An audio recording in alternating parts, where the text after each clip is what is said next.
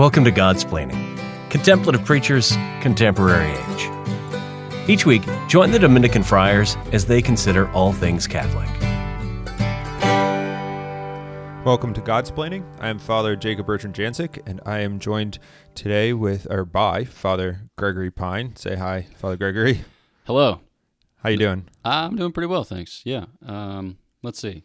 Back in D.C., both of us had some different kind of travels, peregrinations, um, but uh, just yeah, plugging along. Peregrinations. Yeah, it's like a fancy word for pilgrimages or wanderings. But I heard Father Thomas Joseph say it at one point, and I thought, yeah, that's cool. So then I repeated it. There you go. Mhm. I just think of peregrine falcons. um, which is a related concept in some tenuous fashion, but we don't need to explore that, I don't think. no, I think that's fine. Yeah. Okay. Yeah. So besides our peregrinations, um, what's going on in, in your neck of the woods? Uh, let's see. So I have begun working on my dissertation, and it's about so it's about Christ, the Lord Jesus Christ, specifically about how Christ saves. So you hear in conversations about salvation a lot of things about um, merit and sacrifice, satisfaction, redemption, all these different kind of paradigms for understanding how it is that the Lord uh, saves us from our sins. Uh, but my dissertation is going to look at specifically how Christ saves by living uh, a redeemed or a saved life, as it were, and modeling it for us so that we can live it in turn. So, like, how is Christ a kind of example or exemplary cause of salvation? Uh, so, yeah, I've just been reading the third part of the Summa and then some comment or commentators uh, on the text of St. Thomas, just kind of getting the basic groundwork laid for uh, the first and second chapter. So, it's pretty sweet. Exciting. Yeah. Nice. Yeah. Very cool. How are you? How are things? Yeah, things are good. Um, kind of standard early fall work for vocation work, getting prepped for some of our vocation events here in DC, uh, vocation weekends, um, the uh, the the retreat that we're that the province and uh, the Thomistic Institute is co-sponsoring at the end of October is coming together. Um, that's called the Choosing Well Retreat. I don't know if it's called the Choosing Well Retreat. The name of the retreat is Choosing Well. You can check that out on the Thomistic Institute website if you are interested in any of that. Um, but other other than that, we're just kind of just cruising along, kind of going through the fall, early fall. That's it. Nothing ex- nothing terribly exciting, but some exciting things. Yeah. Yeah. Yeah. Yeah. yeah. So it's good. Um, yeah. So uh, speaking of kind of cruising through the fall, moving closer and closer to, uh, I guess, uh, November when the election comes, that I think Mhm. things in the we've all kind of experienced in different ways, whether from um, up close or from afar. The kind of the uh, some tense situations, some tense times in our nation, I guess to say the least. Um, here in DC, DC has been pretty interesting. Hasn't been terribly interesting of, of late, but certainly other parts of the country have. And uh, one of the things that I hear with some regularity, perhaps not just because times are tense or difficult or um, whatever kind of adjective or descriptor you want to put on that, but um, something that's also kind of involved in a contemporary parlance is this question of judgment or judging other people or not judging other people or how could we judge other people or, or these sorts of these sorts of notions of of judgment and passing judgment and of making judgments. Um, so we thought let's talk about that. What is it? What does it mean to judge? What does it mean not to judge? What does the culture mean? What does it mean for a Catholic or a Christian to judge? To judge well? To sort of fall into judgmentalism? Uh, to fall into the trap or not? There. Um, so why don't Father Gregory set up the scene for us as as you see it, um, as you as you think is is is worthy of our being set up. Sure, yeah. So, past couple of years working with the TI, uh, traveling to a handful of different college campuses throughout uh, the U.S., and just hearing people's experience of trying to uh, host or you know queue up good programming within the Catholic intellectual tradition. And one of the themes that was uh, really popular was the theme of like moral relativism. Uh, you might have heard talks with the title of you know something simple like that, moral relativism, or like who am I to judge, things along those lines. And I think that uh, many students incline to that because they find the conversation difficult to navigate on their campuses, because you know uh, there's just there's a big emphasis placed upon acceptance uh, and tolerance, and there's a growing consensus as to what should be accepted or what should be tolerated, and then what falls without the bounds of that orthodoxy. Uh, and within this conversation, there's no real uh, there's no real tolerance for kind of refined, nuanced, subtle judgment uh, that can you know host a real dialogue. So I think as a result of which, many people feel uh, kind of at sea, or they feel uh, cowed by fear of potentially offending somebody, or of stepping out of bounds and getting themselves in trouble, um, and certainly fear of being branded judgmental or um, you know bigoted or closed-minded or intolerant or things along those lines. Uh, so it's a tough road to host, certainly, but it's not impossible. And certainly by drawing some distinctions, uh, by kind of deepening our sense of what we are and what we're made for, I think that we can, um, yeah, provide good resources for hosting real conversations and uh, and kind of moving the ball forward. Yeah, I think there's a we're we're kind of inundated with this I, I don't know contemporary virtue, this kind of civic virtue of tolerance. That if if you kind of if you introduce any sort of even reasonable question, reasonable sort of discussion, reasonable um, I don't know uh, investigation as to why we should accept one thing or another, even things that aren't, you know, hot button issues, but just things asking questions, wanting to sort of lay out logical, reasonable, distinctions so as to come to a conclusion uh, for one's own decisions, for the decisions that are being made in the culture at large, or these kind of things. There, there, it is very easy then to become sort of to open yourself up to the criticisms of of being judgmental or intolerant, and that automatically relegates you to kind of a, a non-entity. It's it's a way by which you can be and you we are sidelined very quickly. Um, so because of this focus on acceptance and tolerance, um, looking at looking at what it means doesn't mean that we ought not be accepting and tolerant uh, in in but in a particular way. I think it's it's important to to recognize what is actually tolerant and what is actually accepting and what is actually a sort of good kind of judgment making with respect to our own lives and with respect to other people, so as to function well as a human being, but also so as so as to love well and to serve well. Um, because w- without that sort of uh, this was uh, a big a big thing that uh, John Paul II proposed that without that the that um, reason and or truth and charity kind of in the the interplay of truth and charity then we can't actually love if we're not loving in truth. And truth requires us to make judgments to come to understand what is true and and what is good and what is what is beautiful. Yeah. And i think that like um, something that can be liberating just to kind of trot out at the beginning of the conversation is to say that we are made for making judgments, right? So we're human beings, uh, men and women made to the image and likeness of God. So we have minds with which to know and hearts with which to love. And our minds, you know, like all powers, are poised for action, right? So they're perfected in use, right? Or they're perfected in exercise. And that's what we hope for in the end, in heaven. We hope to behold the face of God in a loving vision which engages us, right? It's an activity. It's an activity that's wholly engrossing and wholly restful. Um, so our way to that fulfillment, our way to that peace, is by way of you know making judgments, right? So when you think about like what does the mind do? Well, you perceive something in the world, and um, you know it impresses itself upon your mind, and then you immediately begin making judgments about what it is that you've perceived. So maybe like you're out, it's like 7:45 on a Tuesday night in Washington D.C. and you hadn't gotten your run in, and so you go down the Metropolitan Branch Trail and uh, you know like you're passing by a particular spot on the trail where they're doing construction and the tr- like the trail gets you know rerouted to a different spot and you're you're like looking at the ground and you're trying to discern like whether it's good footing or whether it's bad footing whether you could potentially like hurt yourself or whether you could just kind of toddle on without thinking another thing about it. You're you're apprehending a situation you're making judgments as concern your safety, as concerns your well-being, right? Your fitness. And then from that, you're reasoning, you know, like how you ought to, you know, move your feet. And a lot of this is just kind of instinctual. That's just a simple mundane example, but it's something that we always do. It's something that's always in process.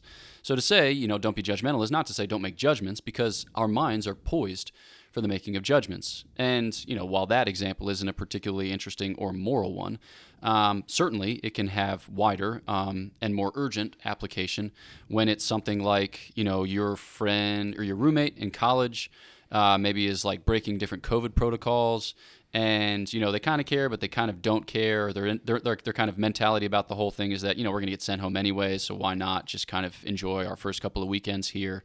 And you're trying to determine whether or not you should tell because there's this whole hotline of you know having to report people if you know and here you are you're like you're apprehending a situation you're making judgments about it you're reasoning upon it and it's complicated you know but if you don't make judgments that's that's itself a judgment you've chosen not to engage so I think maybe just at the outset of the conversation, simply to say that our minds are poised for the making of judgments. We're going to make judgments one way or another, even if the judgment is that I won't think about this thing.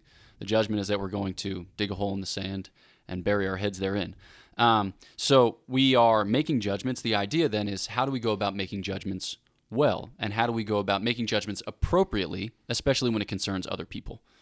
Yeah, I think the one of the important things to like the examples that you used, Father Gregory, are I mean the the running one is is as you mentioned like less grave, less important, you know, but and then and then the the roommate COVID thing, yeah, obviously more important than like whether or not the running trail or path ahead of you is like good footing or you can see or whatever. Um, I ultimately I think these as as you well know and as probably most of our listeners well know that most of these the the sort of criticisms of being judgmental often have to do with you know things that are of um, well we would yeah of moral weight of serious weight of of uh, kind of real important life issues. I mean often the sort of looking at somebody's life and saying oh what they're doing is wrong whatever it may be but what they're doing is wrong well don't be judgmental. I i think often my my immediate response in that is is well i'm going to judge anyhow. So like you've already said like we're making judgments. And you've and when somebody criticizes that of of another person if i were to say to you father gregory oh stop being judgmental don't judge them in that I've already made a judgment. I've already made a judgment that your perception of things is is either wrong or not as good or that sort of thing, and then have judged it worthy to tell you not to do that, to tell you not to be judgmental, um, which is fine. I mean, in, in some cases that that can be fine, but I th- I think we have to be willing to make a distinction that uh, between between judging the the quality, the goodness of of a thing, of something someone's doing, even of a person, because our our actions do contribute to who we are as human beings. You know, a liar is a liar because he lies, and we could say somebody is a liar, make that judgment because we see that he lies. Um, we have to be we have to be willing to to engage with with that ability to to judge actions to judge things, even in some sense to judge people, because ultimately, uh, being made in the Imago Dei, being made with an intellect and a will, we're made for the good. Ultimately, the, the, the highest good, God Himself. And in order to get there, we have to make decisions. We have to make decisions about our own actions. We have to make decisions about the world and our how much we conform to it, how much we participate it, to in, in what degree or to what degree we we want to do this or that. I mean, we, we constantly have to make judgments um, about all of these things so as to as to pursue the ultimate good and God, but also like the goods and happiness here here on earth that are that are ordered to that. But that that that act of judging is is something that's inevitable and unavoidable as as we are human beings, as that's a, like a, a proper act of the human being to judge. Yeah. Um, I think that uh, you'll often hear the dictum that you're to love the sinner but hate the sin. Uh, it's a good thing in certain senses. It's maybe a little bit weather worn in others, um, because I think identifying the person as a sinner already contains an implicit an, an implicit judgment that many people will find difficult uh, for you know navigating the early steps of a conversation. Uh, so maybe simply to say like you know like love the person, hate the things that that person does to their own self destruction. Um, but here already, let's. I think it's helpful to make a further distinction of judging things and judging people. Right. So when we say you know like love the sinner and hate the sin, we're saying that you make a different judgment with regard to the person and then with regard to what they do. Okay, so with regard to the person, here is someone of inestimable dignity and also somebody who is uh, potentially a member of the body of Christ. I was just reading an article from the Summa today where St. Thomas was talking about uh, is is Christ head of all people? And he says yes. He's especially head of the blessed, right? Then he's head of those who are in a state of grace. Then he's also head of those who have faith, and then he's also head of those who potentially have faith uh, and will eventually come to heaven. And he's still head of those who potentially have faith and will fall away. They cease to be part of the body when they choose permanently for hell. But we often recognize that, like, while you yet have life breath within you, you can return to the Lord or you can come to the Lord. And I think that um, like something that really works against the vitriol and the hatred that that corrodes a lot of the speech is a genuine love for the other person, a kind of sympathy for the other person. And that doesn't mean like a kind of condescending or patronizing papering over of their actions which might ultimately be for their undoing, right? It means a genuine kind of piercing to the heart of who they are and loving them unto their destiny. Uh, and that again, people will think that that is high and mighty because you're presuming to know their goal of life better than they do. But you can know that because Christ revealed it. So it's not something that you just kind of standing on your own two feet say like, "Hey, get off my cloud. I'm up here, you know, laid up among the heavens because I'm so great." You're not you're not saying that in the least. You're, it's a it's a humble recognition of the fact that God in his generosity has seen fit to reveal what we're made for. And he's given you some small glimmer or some small um, kind of indication of what that is. But with it comes a responsibility, right? So love the sinner, right? Have a real sympathy for the person, but then make real judgments about the sins because they are observable, right? They're judgeable and they are, you know, remediable. They're something that can actually be addressed and something that can be changed, provided that they're taken up in the context of a conversation. All right. With that, we are going to take a short break and then we will return to this topic of judgment in the second half of the episode. Stay tuned.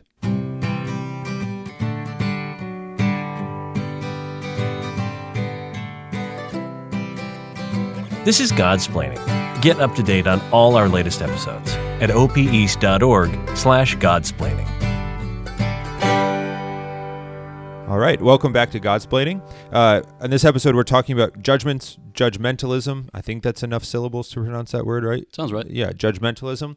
Um, and just before, just before our break, we were talking about um, distinguishing between things and persons and making judgments with respect to particularly people and and their end, and how recognizing that we can judge what a person is doing, what a person is not doing, um, is is not necessarily a, a, a, hateful thing, but something, in fact, if we recognize the end for which each of us are made um, in the body of Christ, that we can actually call people um, in different ways, whether by our actions or by our words or by our example or these sorts of things, to a life of happiness and fulfillment. One a, a, distinction here that I between two things that I really find helpful is between tolerance and mercy, making the comparison between tolerance and mercy.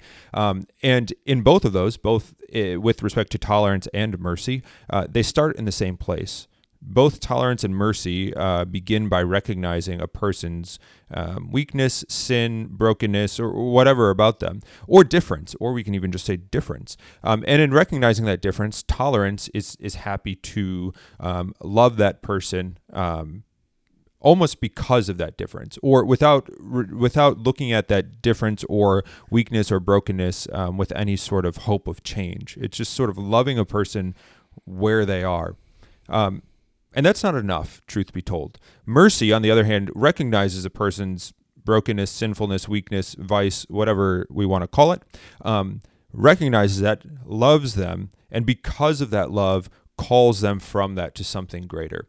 Um, in the case of our Lord, our Lord's mercy heals and forgives and transforms and elevates. Our Lord never once looks at somebody and leaves them in their sort of um, fallen human state, of which we are all part, but rather loves them, loves them unconditionally, um, heals them, and tells them, sin no more. Uh, it, it's a matter not of loving. I mean, both love. I think. I think whether or not we're on the same side of the argument here, I think we all want to love and to love well, generally, hopefully. Um, but it's a matter of how do we love? What are what is what is the end of our love for somebody else? Is it simply to let people kind of sit and be where they are, or to call them to something to something even greater, even better, even higher, even more rich? Um, one of the things too to think about uh, is is particularly what, uh, with respect to people, what we're judging. Um, we talked about, we were just talking about this a little bit, uh, love the sin or hate the sin, kind of making more distinction there. But the difference between uh, a- actions and, and, motivations of knowing, you know, uh, kind of what what is possible to sort of judge well or in good faith. Uh, yeah, do you want to explain that? Yeah, sure. So um, St. Thomas has this uh, little article. I think it might be in like a response to an objection. I've forgotten where, but he talks about the difference between judging things and judging people.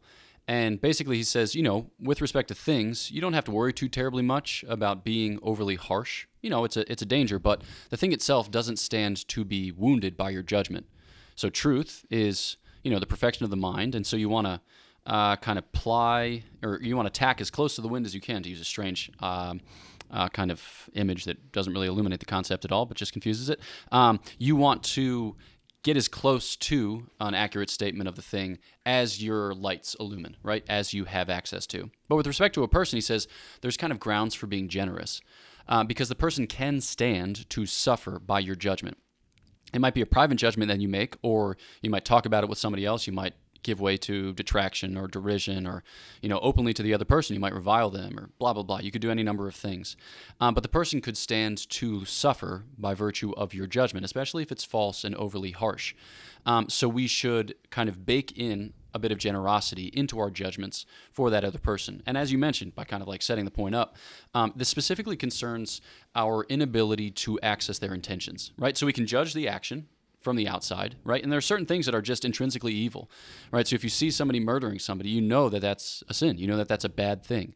Uh, now, mind you, their motivation may make it more grave or make it less grave, depending upon whether or not there are other things involved. You know, the Joker could have told them, you know, either kill this person or this person or these thousand. You know, like there could be things on the line, as it were. It's still an intrinsically evil act. You can make a judgment about it, but we want to be a little bit agnostic with respect to what ultimately motivates it because we don't have access to their interior life and we cannot presume bad faith because that would be a sin on our part. So it pertains to God to judge their interior life, and it pertains to us to judge what we can see and then to offer some form of correction, as it were, some form of encouragement or some form of something, uh, maybe in order to afford them a way out. And here I think, like, you know, in the ambient culture, everyone's judging everything, right? There are, there are tons of judgments on offer, and they're going to hear preaching of a sort. So somebody's going to try to convince them of their gospel, right? So it's not like if you just, you know, if you just kind of stay out of the fray, they'll come to the knowledge of the truth by themselves because they're hearing it from elsewhere. Um, so, yes, we have a kind of agnosticism with respect to their intentions. We can judge the action itself, but that should motivate us to reach out to them um, and to to offer something in the way of mercy, like you mentioned. So you mentioned a couple times the culture being engaged. Um, wh- what are your what do you think about then this sort of our our response? You know, people who um, want to uphold some sort of or uphold the truth and to live in accord with the truth, but not not not cower in order to live the truth. Um, I think often we we can be afraid to say what we think for fear of um of you know at worst perhaps being attacked. You know our, our welfare might be might be at risk but perhaps that's not always the case. But of, of being sidelined of being ostracized of um, of not being taken seriously of being called a bigot these sorts of things. What how, how to approach um, how to approach that? How to be a good witness to the truth and to the faith um, and to reality without but but in a sort of cunning and and and uh, good way, as so as to get people to hear or see or or listen. I guess it's the same thing as hear, but yeah, yeah. I think I like the uh, the reference there to innocent as doves, you know, crafty as serpents. And I think that this is something where the quality of our witness really commends our words, right? So our novice master told us that um, you know we should correct each other when um, when it matters right? So you you ought to proffer a kind of fraternal correction to your brother if um, you know this, the thing at stake is significant. If you think that there's a real chance that he could change, and if you're motivated by love, right? If you're able to communicate it in a way that you think he might be able to receive. Uh, but I think that's you know, just kind of more broadly true in life. It's not just something that's for religious life. My own experience of fraternal correction is that more than being rebuked by the kind of direct engagement of the brothers, I'm often encouraged uh, by their witness, right? I'm more encouraged by the fact of this particular guy continuing to sign up for things, even though he's overburdened with work and is evidently tired by the bags under his eyes. It makes me want to be more generous and like less selfish and kind of retreating from the common life and things like that. And so I think that the quality of one's witness commends his or her words. Um, so I think you know, like uh, oftentimes in conversations about abortion, you'll hear people say of the pro-life cause that it's inconsistent, right? It's just, um, you know, it's very like kind of adamant or vociferous at the outset of life, but it doesn't really follow through. And I remember summer of 2014, there was this buffer law that was being contested in the Supreme Court.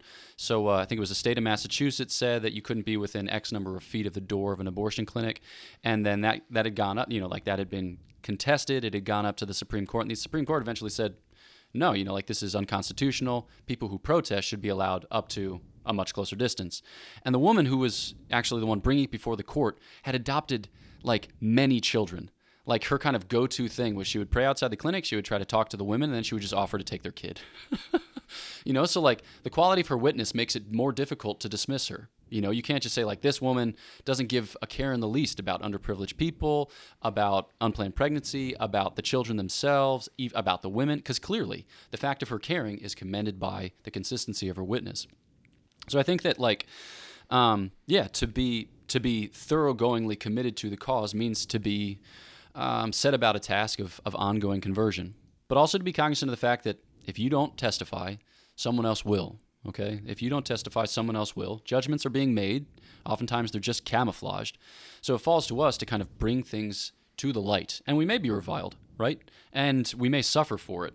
And I suppose it's easy for me to say because I don't have a job that I could lose, right? And I live whatever in a religious house that's exempt from property taxes and there are all these things that make it easier for me to say that than it is for other people to say that but still like we are to encourage each other in being courageous yeah, this is this is one of the things that uh, we can't kind of presume upon, or something that will be kind of handed to us, a, a, way to speak the truth, a way to speak the truth, and to live the truth well. This is something that we, as as Catholics, as Christians, as, as people of goodwill, need to practice. Uh, we need to sort of be well informed and speak well about the faith. You know, we need to study the faith and not, not necessarily as like a doctoral student or that sort of thing, but we need to be prepared. We need to be prepared to speak uh, to speak truthfully, but also speak in a way that's appealing. Um, and I think that that that can be learned and and kind of gained by by just spending time listening to not you know perhaps not Godsplaining, but you know some some great apologetic apologists who are uh, on on podcasts or you know I think immediately of like Bishop Barron who often speaks very charitably but also convincingly of the things of the faith. Um, those those sorts of things that that it becomes part of the way in which we're thinking and the part of the way in which we are approaching uh, things that are true and good so as to be prepared when the time comes to speak um, in a good and true way. But I do think that uh, I, I often make this kind of comparison uh, to other people are in my mind but like the, the the handful of people that have truly influenced my life that have really kind of shaped uh, shaped who I am um, I remember some things they said, but I don't have like a list of like Confucian sayings from these people of like of these sort of like life dictums that I kind of repeat and memorize, but rather it really is the way in which they live that is contagious, that is infectious, that that draws people in, so that when they do speak, whether or not I remember, um, I, am more ready to be convinced, or I'm more ready to listen, or I'm more ready to to follow suit in that kind of way. Um, so yeah, I did. I don't think there's a, a kind of if we just study this one thing or if we just act in this one way it's it's kind of a whole picture thing. It's a whole way of, of living and thinking. And and that is something that we can um, that we're, we're called to to take part in to come to know and to, to love better and to know better and and sort of shape shape our lives that way. Otherwise we kind of find ourselves trapped or surprised by by a moment and um, aren't ready to respond in, in in the fullest way that we could. I have uh, one final thought. I was listening to a um, a podcast. Father Dominic Legge gave a, a lecture on a, on a theme very much related to this. And he pulled out this text from St. John Paul II, who was talking about his experience in totalitarian regimes. Um, and he says totalitarianism arises out of a denial of truth in the objective sense. If there is no transcendent truth, in obedience to which man achieves his full identity, then there is no sure principle for guaranteeing just relations between people. Their self interest as a class, group, or nation would inevitably set them in opposition to one another. If one does not acknowledge transcendent truth, then the force of power takes over, and each person tends to make full use of the means at his disposal in order to impose his own interests or his own opinion with no regard for the rights of others. And I just hearing that and reading that, it's bracing, right? Because it's very much reminiscent of certain conversations even in our democratic republic, you know. Um, but this appeal to the transcendent truth as something that orders uh, not only our discourse, but also our relationships, and gives us a grasp on something that cannot be simply subjected to power or emotion or manipulation of whatever sort, is very encouraging, is very hopeful. So we have that in the Lord. Uh, we need only rely upon it uh, and act like those who believe it to be true. All right. Well, with that, thanks for tuning in to this episode of Godsplaining on judgment, judgmentalism, hopefully, has given you a little um, inspiration to sort of best prepare to make good judgments and to impose them on other people well. Uh, but in all seriousness, we are continuing, of course, to pray for you. Hope, pray for us too. Pray for the work of, of the podcast. Share it with those who you think might find it interesting. Um, spread spread the word. And uh, until next time, take care and God bless.